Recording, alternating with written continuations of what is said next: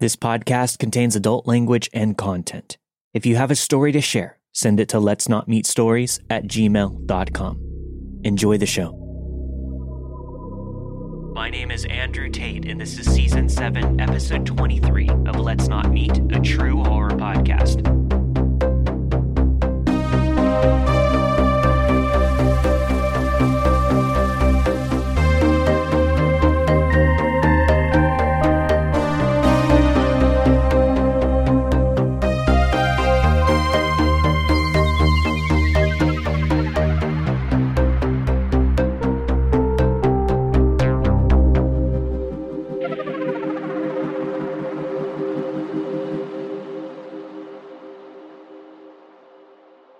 Welcome to the season 7 finale of Let's Not Meet, a true horror podcast.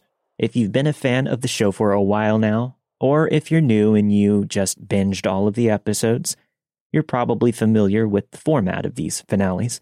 I like to have a handful of regular returning guests all on to do a special live episode of the show to end things with a bang. What you're about to hear is the audio of that show. I'm happy to welcome back Soren Narnia of Knifepoint Horror, Amanda and Cassidy of Drinking the Kool Aid, Sapphire Sandalo of Stories with Sapphire, Shelby Scott of Scare You to Sleep, and a new member of the family. I'm proud to introduce to you Joel of the Let's Read podcast.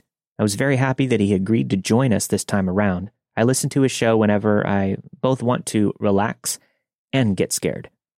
Check out his podcast, Let's Read, wherever you get your podcasts, and check out his YouTube channel as well. Those links will be in the show notes. I know you'll enjoy his show as it is very similar to Let's Not Meet in format and delivery. But that's enough formalities for now. Enjoy the show.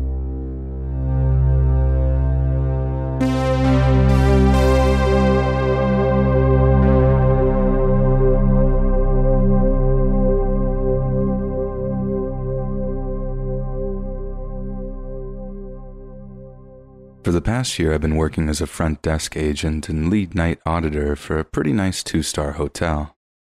The owner, my former boss, has put a lot of time and energy into making the hotel seem better than it actually is. Because of the niceness of the hotel and generally low rates, we would get a lot of construction crews staying there. Their bosses were paying for six or seven rooms at a time at a cheap flat rate, thanks to my boss helping them out. On one of these instances, we had some electricians staying. They were working for a rather famous southern grocery store that I won't name for the sake of anonymity. I was the one who had originally checked them all in with their boss and helped seal the deal to have our hotel be the one they continued to stay at through the length of their job. One of these men took a rather large liking to my coworker. She got a lot of attention from our guests because she was extremely nice and rather flirtatious without meaning to be. The worker was nice, he was the more level headed one of his coworkers. While I had to get on his colleagues for yelling and carrying on outside at all hours of the night, he would often be the one helping me keep them quiet. He and my coworker, Jay, began dating, for a lack of a better word. She couldn't really date as she was in a program that helped people reform into normal life after drug use. She was picked up and dropped off by the facility, so there really wasn't much they could do in terms of dating, but she definitely grew infatuated with the man. She would talk about him at any chance the moment I clocked in. I mean, I was happy for her, glad she had found someone in light of all the stuff she'd been through. He would bring her and the housekeepers food during their shifts, tipped them well, and was the nicest man that we had dealt with all summer. One day, my other coworker received a note from the worker. He had come in to see Jay, but two hours earlier than her shift began. He took one of the general manager's business cards, leaving a note on it for Jay, saying that he needed to leave early. He said he was returning to his home in Pennsylvania and that he was sorry he had missed her. He left an email for her to get in contact with him. He and his crew had been checked out of the hotel for a week now, choosing to stay in an Airbnb. That same night, or the night after, I can't quite remember, I clocked into work and went to talk to Jay about the events that happened in her shift and asked her to tell me anything in particular that happened that I needed to know about. Good evening, my dear. I called the front desk as I hurried to clock in. I saw her wave as she checked in a guest, but I could tell from the look on her face that something weird had happened during her shift. I walked into the back office that connected to the front desk and sat down, waiting for her to finish checking the guest in and setting up my iPad to start playing a podcast. As I was pulling up Spotify, Jay walked in and sat on the stool in front of me. You aren't going to believe what happened. What he did. Oh? I thought at first that he had done something sweet like bring her flowers or buy her a ticket out of here like they had been talking about.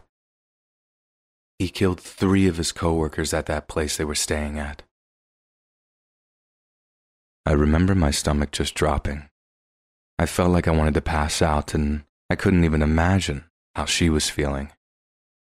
She had worked all day with the knowledge that the man she had started dating killed three of his coworkers. Men that, while rambunctious after work, were still good men and did not deserve to die. Turns out, he had a previous record for assault and was out on bail. His cousin, one of the men he killed, had hired him onto his crew knowing about the prior offense and brought him down to work on a job in a different state. And it all went downhill from there. Jay would email him constantly in jail. She had become pretty much obsessed with the man. It got to the point where every time I would clock in, I would see her reading the same five news articles covering the horrible crime he'd committed. The news articles revealed that the whole reason he was returning home to begin with was because he and his boss had gotten into a scrap. It ended with the worker punching his boss in the face, being fired shortly after and sent back home. He had driven all the way to the hotel to leave the note and then to the airport to go back home. When he got to the airport, he left shortly after. He rented a car, drove across state lines, stopped at a Walmart to buy a baseball bat, and returned to the place they were all staying, knowing that the back door would be unlocked. He went in and beat one of the men to death with a bat and stabbed the other two. On his way out, he injured another. I'm so very thankful that he's in prison, and because of the state he was in, he's currently facing the death penalty. So, the worker I checked in, who turned out to be a violent killer, and to an extent, Jay for obsessing with him and emailing him even after he killed three men. Let's not meet again.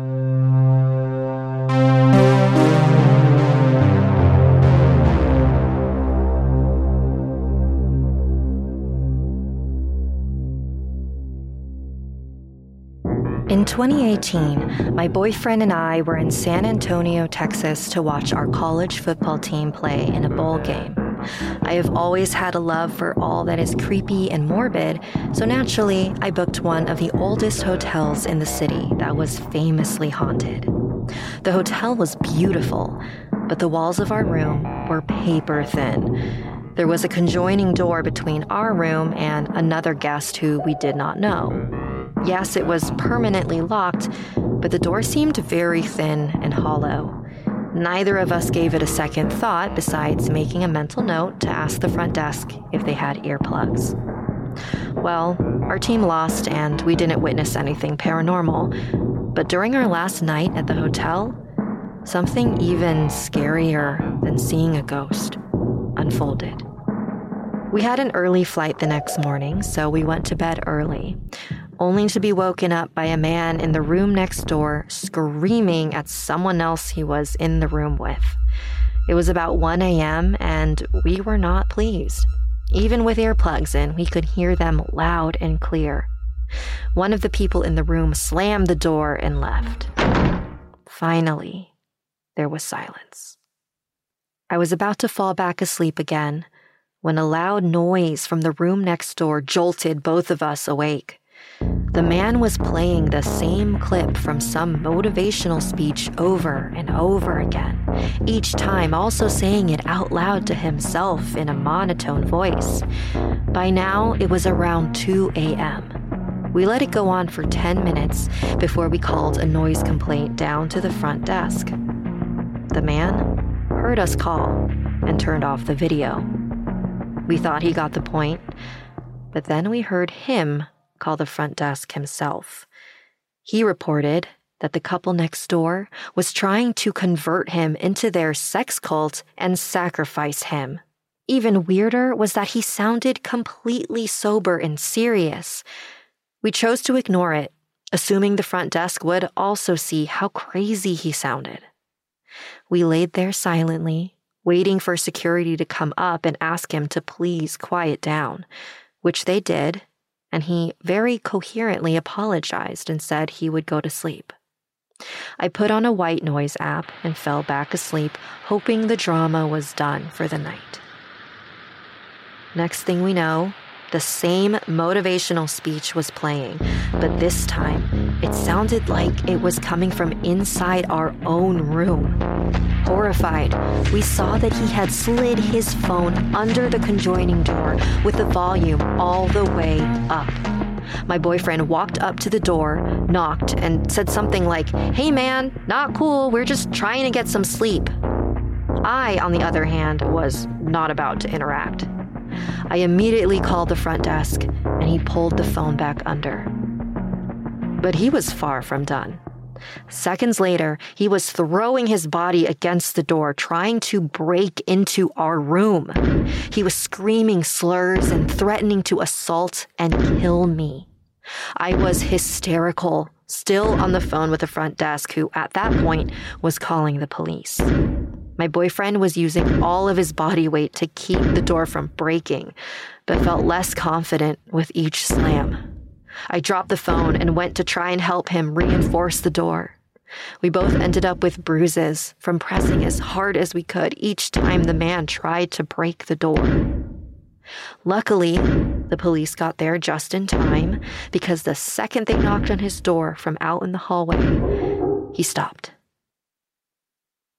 The silence was eerie, and he was not responding to the police at all.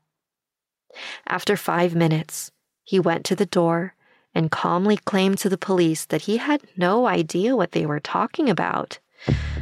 The hotel had already decided to evict him, so the police escorted him out and into their car.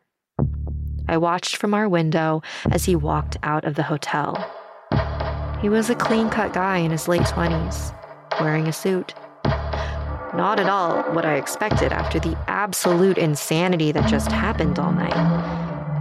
But I guess the real evil ones never truly look evil, do they? Safe to say, we just sat awake the rest of the night. It took me 30 minutes to stop shaking from fear. I sat at the window, watching to make sure he didn't come back into the hotel. I have never been so happy to have an early flight. So, to the man who tried to break down the conjoining door while threatening to rape and kill me, let's never meet.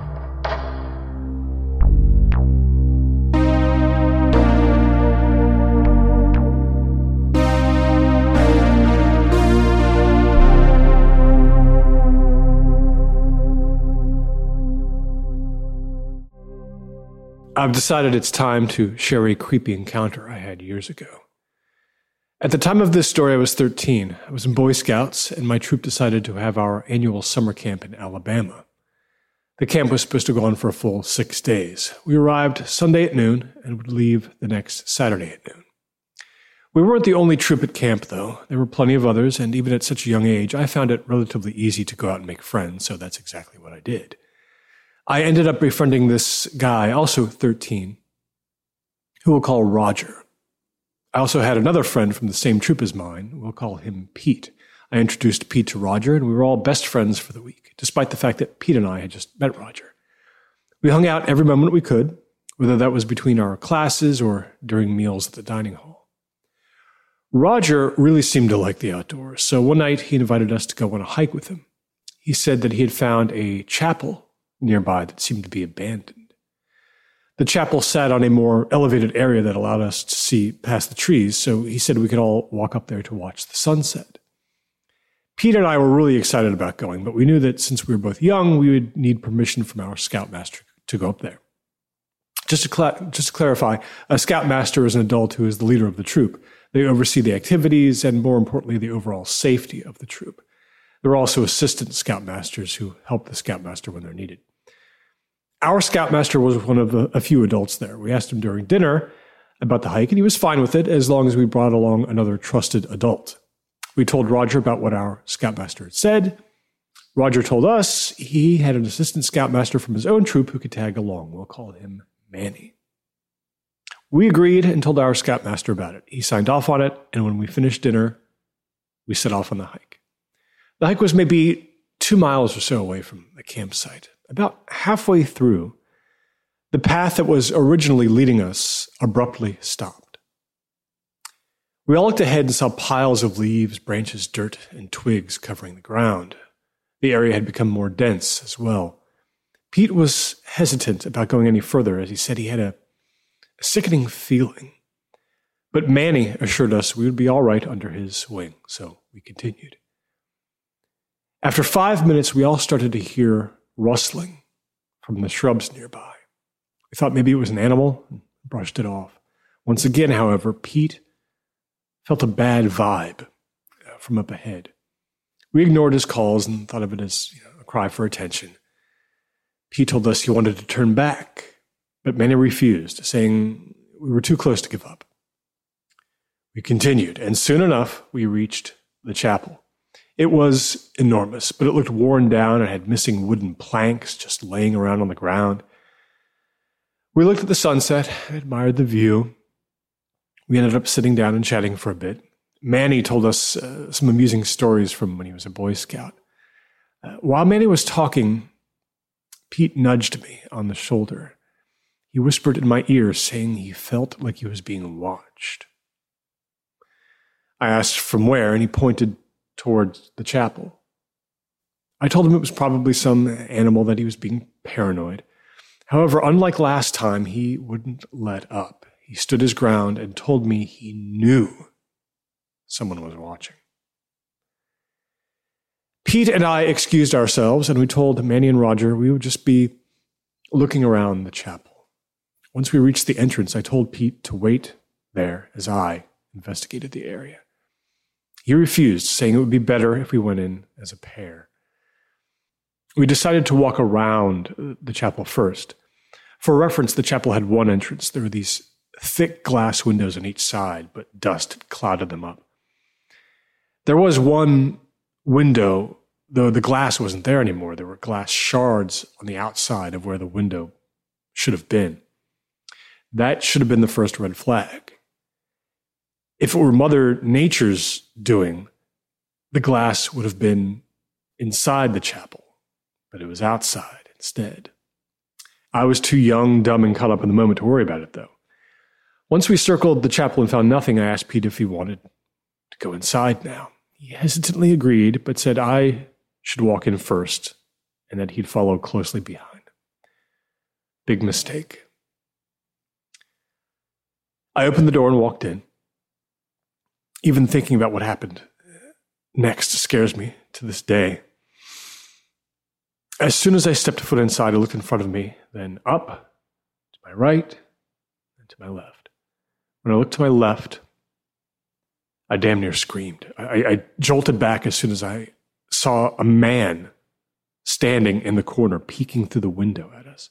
He was crouching and he had this grin on his face, like he'd seen me doing something embarrassing, you know, like a like a menacing smirk. In one hand, he held a soda can, and in the other, what looked to be a kind of butcher's knife. He stood straight up and took one step towards us. As soon as he did this, I took off and Pete followed close behind me. The man chased after us. Manny and Roger both saw him coming in their direction as well as the, the butcher knife wielding man. They grabbed their bags and they began to run as well. We took off in the direction we came from.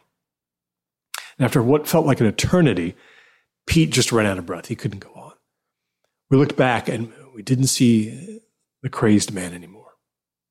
We hid behind some shrubs in case he came again. Pete drank some water, and Manny asked me what the hell just happened. I told him everything. I remember he said that he felt like throwing up. He questioned why anyone would derive pleasure from scaring you know, young, innocent teens like that. As Manny continued talking with me while Pete just laid on the ground, you know, Roger told us he heard footsteps. We all shut up as, as Manny and I peeked through an opening in the shrubs. And he saw the same man heading down the unkempt path. I, I hoped he would just stop and, and, and turn around, but he continued down the path in the direction of the campsite. You know, now feeling trapped, we didn't want to go back to the chapel, and we definitely didn't want to go back to the campsite now that we knew the man was somewhere along that side of the path. So that's when Manny remembered that he had his phone with him. Since he was an assistant scoutmaster, he was allowed to keep his devices with him during the camp. You know, we, we scouts weren't. He frantically dialed for his troops scoutmaster and explained the situation. Scoutmaster told the camp counselors, and they dialed 911. After about an hour, we heard footsteps again, this time from a few officers. We approached them, and uh, Pete damn near passed out in, in one officer's arms. We were taken back to the camp under the protection of these officers, and all the troops were informed of what had happened. The camp counselors made the decision to call off the rest of the camp and sent all the troops home. A week after returning home, I received a message from my scoutmaster informing us that the police had caught the creep. He'd apparently been doing this to children all over that region of Alabama. There were many reports and sightings. I was happy he was caught, but more disturbed at another detail. He told me the man had murdered someone just a few days prior to our encounter with him. He hid the body a couple hundred feet behind the chapel, and he used the chapel as a house of sorts. You know, I was thoroughly revolted, and I, I sincerely hope the family of the victim has found closure. As for Manny and Roger, I unfortunately lost contact with them. Pete and I, on the other hand, are still buddies to this day. And as for the butcher knife wielding creep who tried to do who knows what to my friends and I years ago, let's not meet.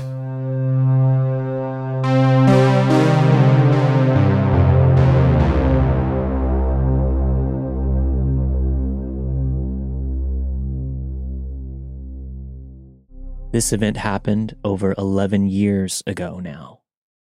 This was when I was a teenager, but I still remember it like it was yesterday. I'm sorry to start off with a bummer, but it is essential to the story. At this time, my dad was unfortunately losing a valiant fight with cancer. I still miss him every day, and I wish he had been here to see me graduate high school and college, meet and marry my wife, and all of the other big life events to come. But now that we've stopped cutting the onions here, we can move on to the day in question. My dad, mom, and I were all having a nice, normal weekend afternoon at the house. I believe my dad was asleep when the phone rang. It was my aunt. We'll call her Lynette. It wasn't weird that she was calling, since she is my dad's sister and had been coming around and helping us as much as she could with his care. My mom picked up the phone and almost immediately got this confused look on her face. Now, I was a nosy little kid, so I leaned over the couch and tried to hear the conversation. I don't know what I expected to hear, but it wasn't this. Lynette told my mom that we wouldn't believe who she had found her and my dad's long lost brother, Henry. She said that she was outside with him right now. So normally this would be a cause for celebration, right? Wrong. The hitch is Henry died well over 30 years prior when he was 15 in a terrible drowning accident. My mom and I looked outside from the upstairs window, and that's when we see my aunt is indeed outside sitting in her car with some random man in the passenger seat.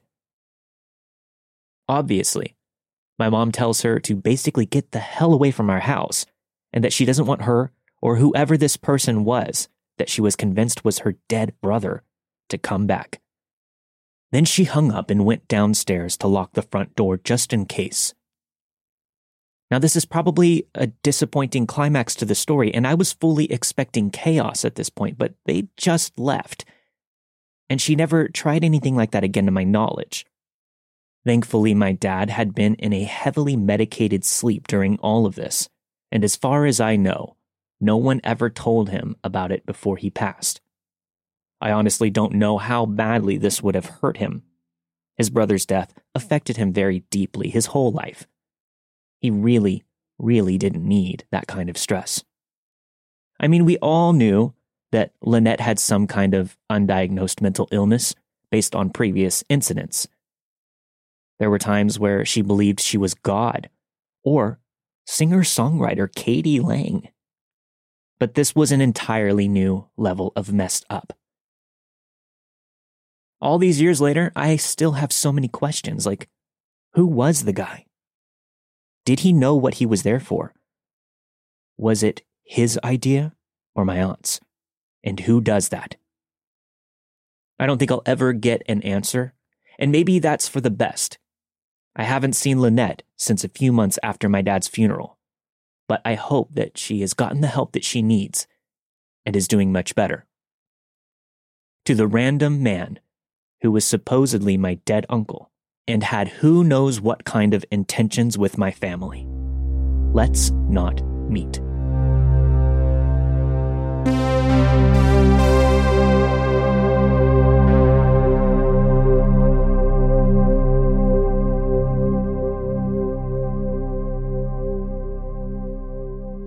My sister and I moved to a big city together about four years ago. A few months into living in our new apartment, my sister and I came home from a night out. When we got home, my sister couldn't find the small baggie of weed she had in her bedroom. She insisted it was sitting on her bed when we left and that it was gone when we came back. I don't smoke weed. No one else had been in our apartment that night. Of course, I just thought she had smoked it all and forgotten about it. I told her she was being crazy and paranoid, but she still ripped her room apart and insisted that the weed was missing. She even went so far as to ask our building manager to look at the recordings from the camera that is located on the landing outside of our apartment door to see if anyone had come into our apartment that night. The building manager checked the cameras and no one had entered or exited except for the two of us. We forgot about it until a few months later when it happened again. We came home and she was missing her weed. And also, this time, her AirPods were gone too. Our bedrooms are located on opposite sides of the apartment. Hers is in the front by the door, and mine is in the back. We are on the fourth floor, and my room has two big windows. One of them has access to the fire escape, and the other has an air conditioner unit in it. I can only open the window on my fire escape if I want to get fresh air. That night, when we got home, she realized her weed was missing again. I noticed that I had left my window open. I used to do this once in a while, being naive about the likelihood of people using it to get into our apartment. We mused that it was possible someone had come in through the window, but I still didn't think it was likely, and she was just forgetting she smoked her weed and misplaced her AirPods. At the time, I thought only the people in my building had access to our fire escape and didn't think any of them would rob us. Nothing else appeared to be missing. There was nothing else out of place. A few weeks later, I noticed one of my vibrators was missing as well. I racked my brain trying to think if I could have accidentally thrown it away or something. I even asked the guy I was dating if he took it home with him as some kind of joke. I had gotten it on a discount site and hadn't read the dimensions, and it was comically large and hard to miss. How could that be gone too? I started always closing and locking my window when I left the apartment, but left it open when I was there. One night, we had friends over for dinner. They all decided to go out, and I decided I wanted to stay in. They left, and I got into bed. It was a warm spring night, so I had my window wide open. I decided not to sleep with the TV on, which is unusual for me. I was falling asleep when all of a sudden I heard noises coming from the window. I looked up to see the outline of a man standing on the fire escape outside my window, looking in. My whole body froze in panic. I wasn't sure what to do.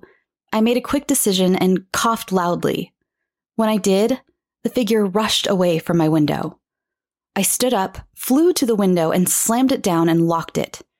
After that, I had no doubt someone had been coming into my apartment when we were out.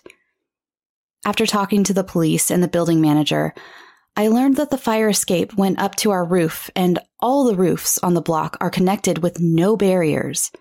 Anyone on my block who had access to their roof could get onto my fire escape. Now my window has a mechanism that jams it so it cannot be opened, an alarm, and has a motion sensor light that will light up if someone moves in front of it. I was naive before, but I won't be again.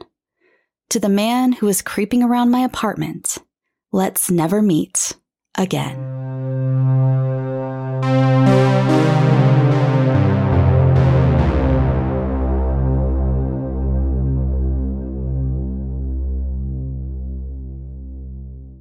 My name is Laura, and I'm 21 years old. I live alone in beautiful Boulder, Colorado. My studio apartment is very small, only about 450 square feet. It's on the ground floor and it has a small fenced in yard. To get to the yard, there's a sliding glass door. I had been living here for about four months when I started to have some problems. One night I was reading on my couch around 9:30 p.m. I had left the sliding glass door open with a screen in place to get some cool air. My apartment is not air conditioned. I started to get a sense that someone was watching me. I stood up to close the door and all of my hair stood on end. I saw a man sitting and staring at me. He was in the corner of my yard. I quickly shut and locked the door, pulled the curtains, and called my boyfriend over. By the time he'd arrived, the man was gone. A few days later, my boyfriend was dropping me off around 10 p.m. As I turned the corner to go to my door, I noticed something odd in my peripheral vision. I turned to look, and it was the same man, this time crouched between the bushes. Panicking, I turned heel and yelled my boyfriend's name. I caught up to him right as he was pulling out. He walked with me in, and we watched the man just walk away. After this, a few weeks went by without further incident. I continued on like normal, having decided that it was nothing to ruffle my feathers over. At night, I would go around and make sure all of my windows were locked and the dowels were in place. Then, I would go to my sliding glass door, lock it, place the wooden dowel. Each night, I would yank on the handle to ensure that it was actually locked. I was never able to sleep unless I had done this.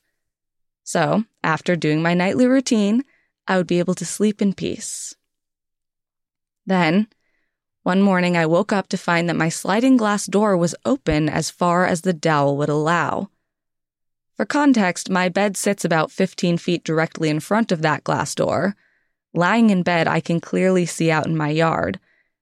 And that meant someone could clearly see me laying in bed if the door was open.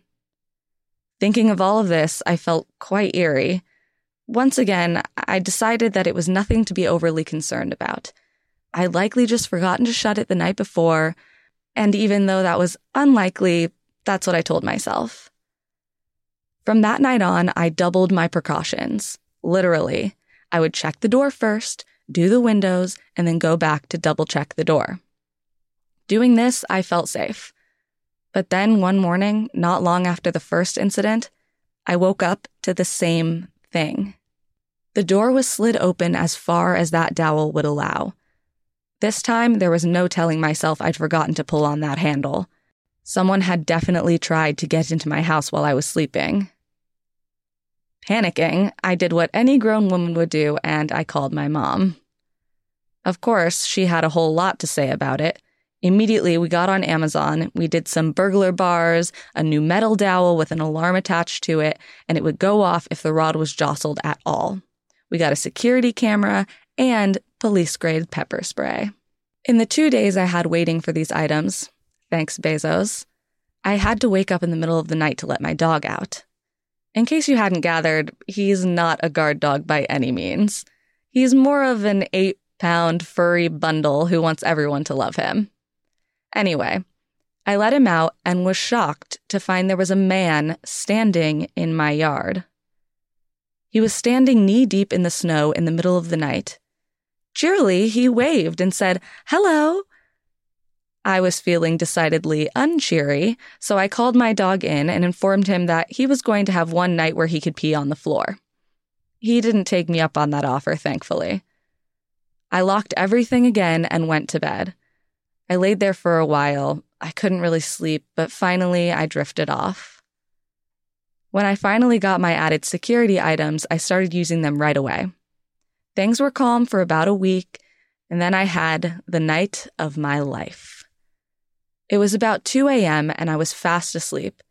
An extremely loud buzzing began, and it took me a moment before I realized it was my dowel alarm going off. I shot out of bed and I called the police. Then I go to check my security camera, but somehow it wasn't recording at the time of the alarm. Thoroughly spooked, I grab my pepper spray, run to the kitchen, grab my butcher knife, and crept to the couch and huddled. I was ready to kick some ass. While waiting to either kick some ass or talk to the police, whichever came first, I once again called my mom. As I was telling her what happened, I saw the lights in my yard. I told her I loved her and I hung up the phone, ready to throw some knives and blind someone. After about three minutes, which felt more like 30, the light disappeared. And then I heard the knock. Oh Lord, did my heart go into my stomach. Peeking through the hole, I saw two people. It was dark, so I couldn't tell if it was the police or just two weirdos. I was unsure what to do, so I just stayed quiet. Then came a second knock and a police. Finally, I could breathe. It was nice of them to announce themselves first and then go into my yard. I opened my door with the chain still on just to check, and it was safe. I let them in, and they cheerily informed me that my yard looked normal. If that wasn't the most helpful thing I'd ever heard, I don't know what was. How did they know what my yard looked like normally? Regardless of the snarky comments and colorful words running through my head, I told them everything that had happened. They said, okay, and that they would increase patrol in my neighborhood. I thanked them through my teeth. Then they left. I was once again alone, sitting on my couch, holding a knife in one hand and pepper spray in the other. I called my mom to let her know that I hadn't died, and then I sat some more. Eventually, I told myself that I just needed to sleep. I crawled into bed, still holding the pepper spray, and I kept the knife within an arm's reach. That was the last time my door had ever been opened in the middle of the night. I don't know if it was the man who watched me read or a neighbor who was just overly friendly. I don't know how my camera wasn't recording that night, and I still get creeped out thinking about why they were just standing there. What did they want? Watching me sleep just 15 feet away, and them just being there.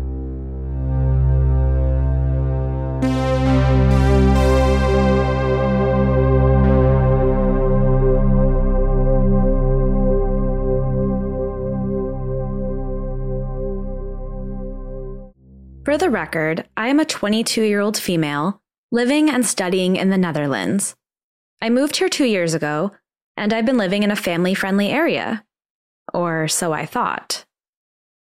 I have a dog, and in my neighborhood, there is a little park where I always go for a walk with him. I've never had any trouble going out at night, and usually, when I was coming back from parties, I would go take him for a quick walk. One night, it was around 2 a.m. I came back from a small gathering with my friends, and decided to take my dog for a walk as he was alone for a very long time.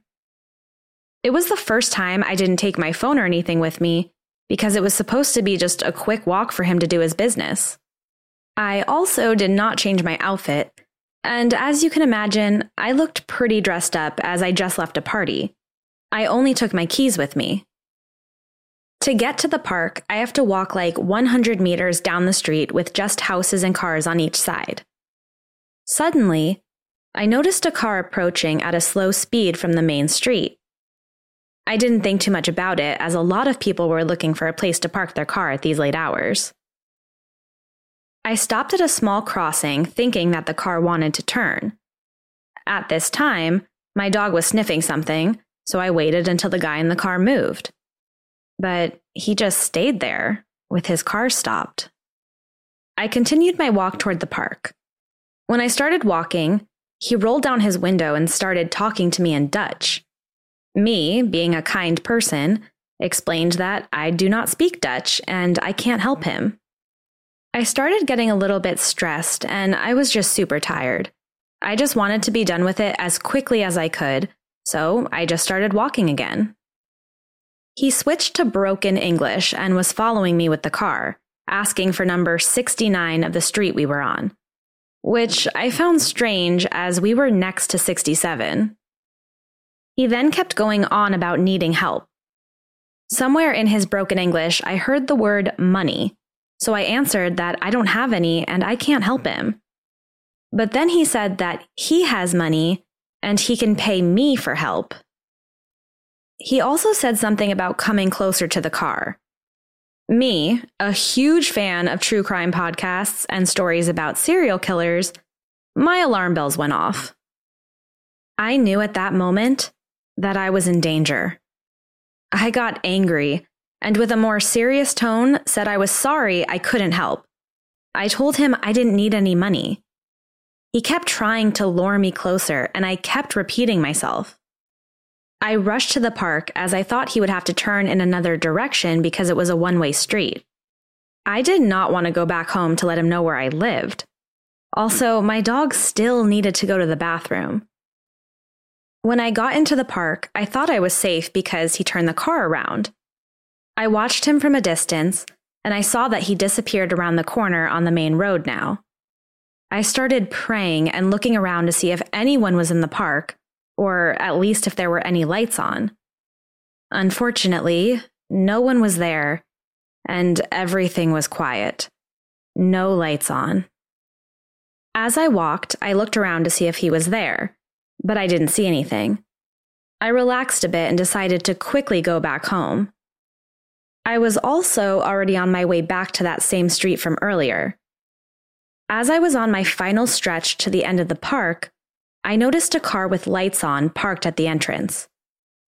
It was that same man, but this time he was out of the car, waiting for me to get back. A chill went down my spine as I looked around to see if anyone was there again. No one. I didn't know what to do. I noticed that he was talking either on the phone or to someone nearby. However, I didn't see anyone, but I felt a bit relieved that he was now bothering someone else. I went over to the other side of the street and passed him quickly and very silently so that he wouldn't notice me. He was walking back and forth. When he turned his back to me, I got a better look, and he was definitely not talking into the phone. I started walking a bit faster and was wondering who he was talking to, as I didn't see anyone there. It was really strange, but all I wanted was to be back home in bed. I was so exhausted. After I put some distance between us, I looked to see if he was following me. He wasn't. I was close to home now. I could see my doors, and it made me feel more at ease. But then I heard footsteps.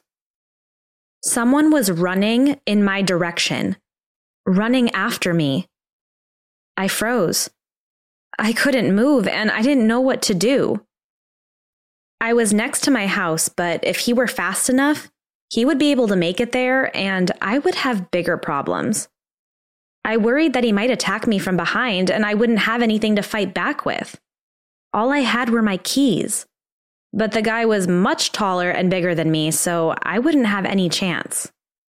I turned around and tried to look serious, but trust me, I was freaked out and already had thoughts in my head that it's my last night on Earth. He slowed down as he approached me and asked if I had a lighter. A fucking lighter. Are you kidding me?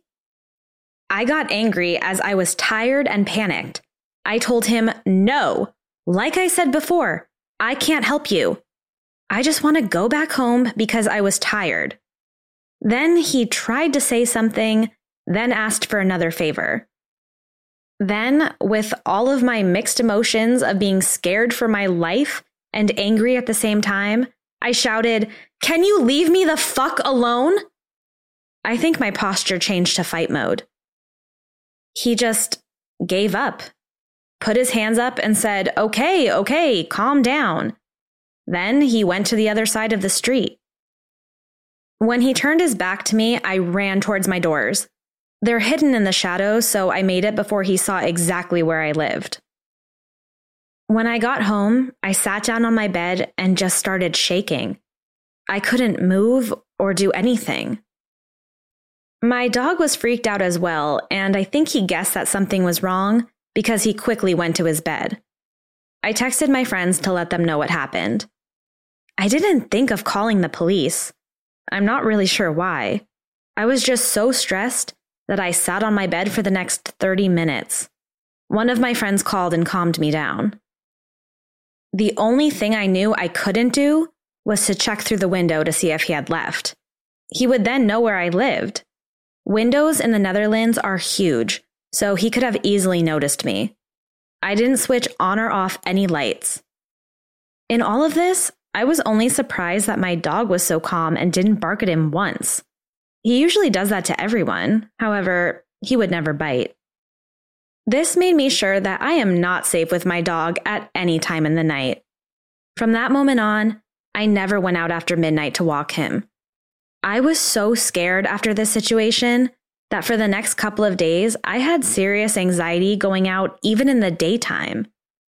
So, to the guy who made me paranoid and scared of every other man in the night, let's not meet ever again.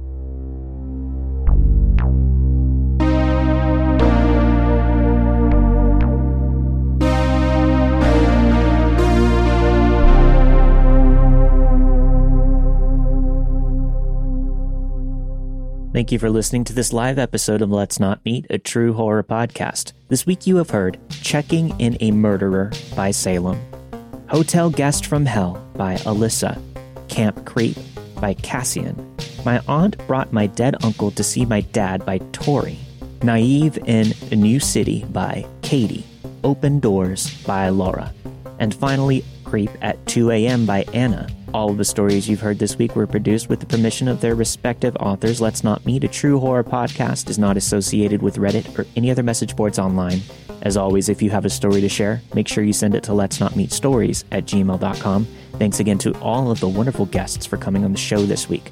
Don't forget to check out their shows wherever you get your podcasts. I will also leave some links in the show notes for you to make it easier. And don't worry, we'll be back next weekend for the season 8 premiere. We're not taking a break or going anywhere. We'll have a brand new Lost Stories episode for you.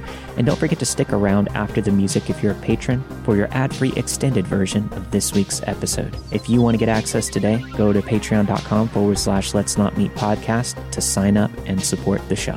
I'll see you next week for season 8 of Let's Not Meet, a true horror podcast. Stay safe.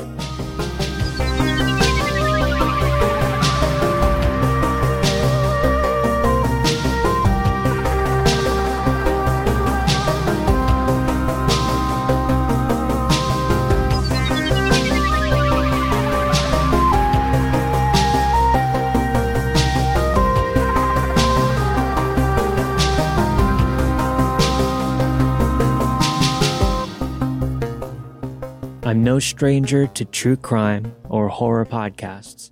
As a listener of